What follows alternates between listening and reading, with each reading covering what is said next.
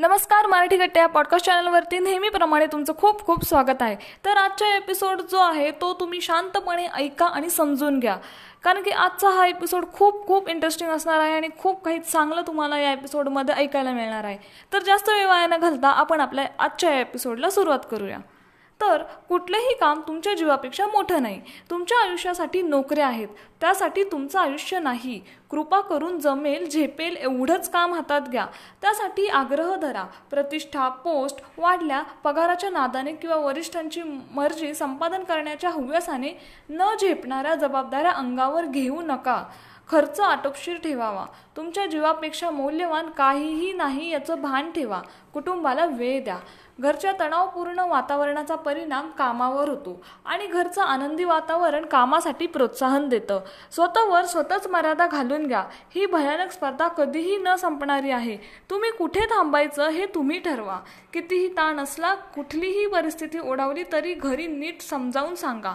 तुमच्या जीवापेक्षा त्यांनाही अधिक काही नाही याबद्दल खात्री बाळगा.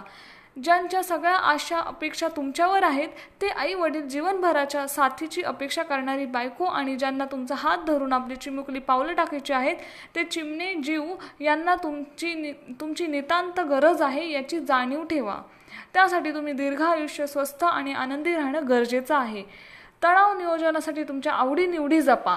स्वतःसाठी थोडा तरी वेळ काढा. संगीत व्यायाम योगासने वाचन इत्यादींचा उपयोग करा. हे सगळं सगळ्यांनाच माहिती असतं तरीही आपण धावतो ऊर फुटेस तोवर आणि एक दिवस हातात आपल्या काहीच उरत नाही.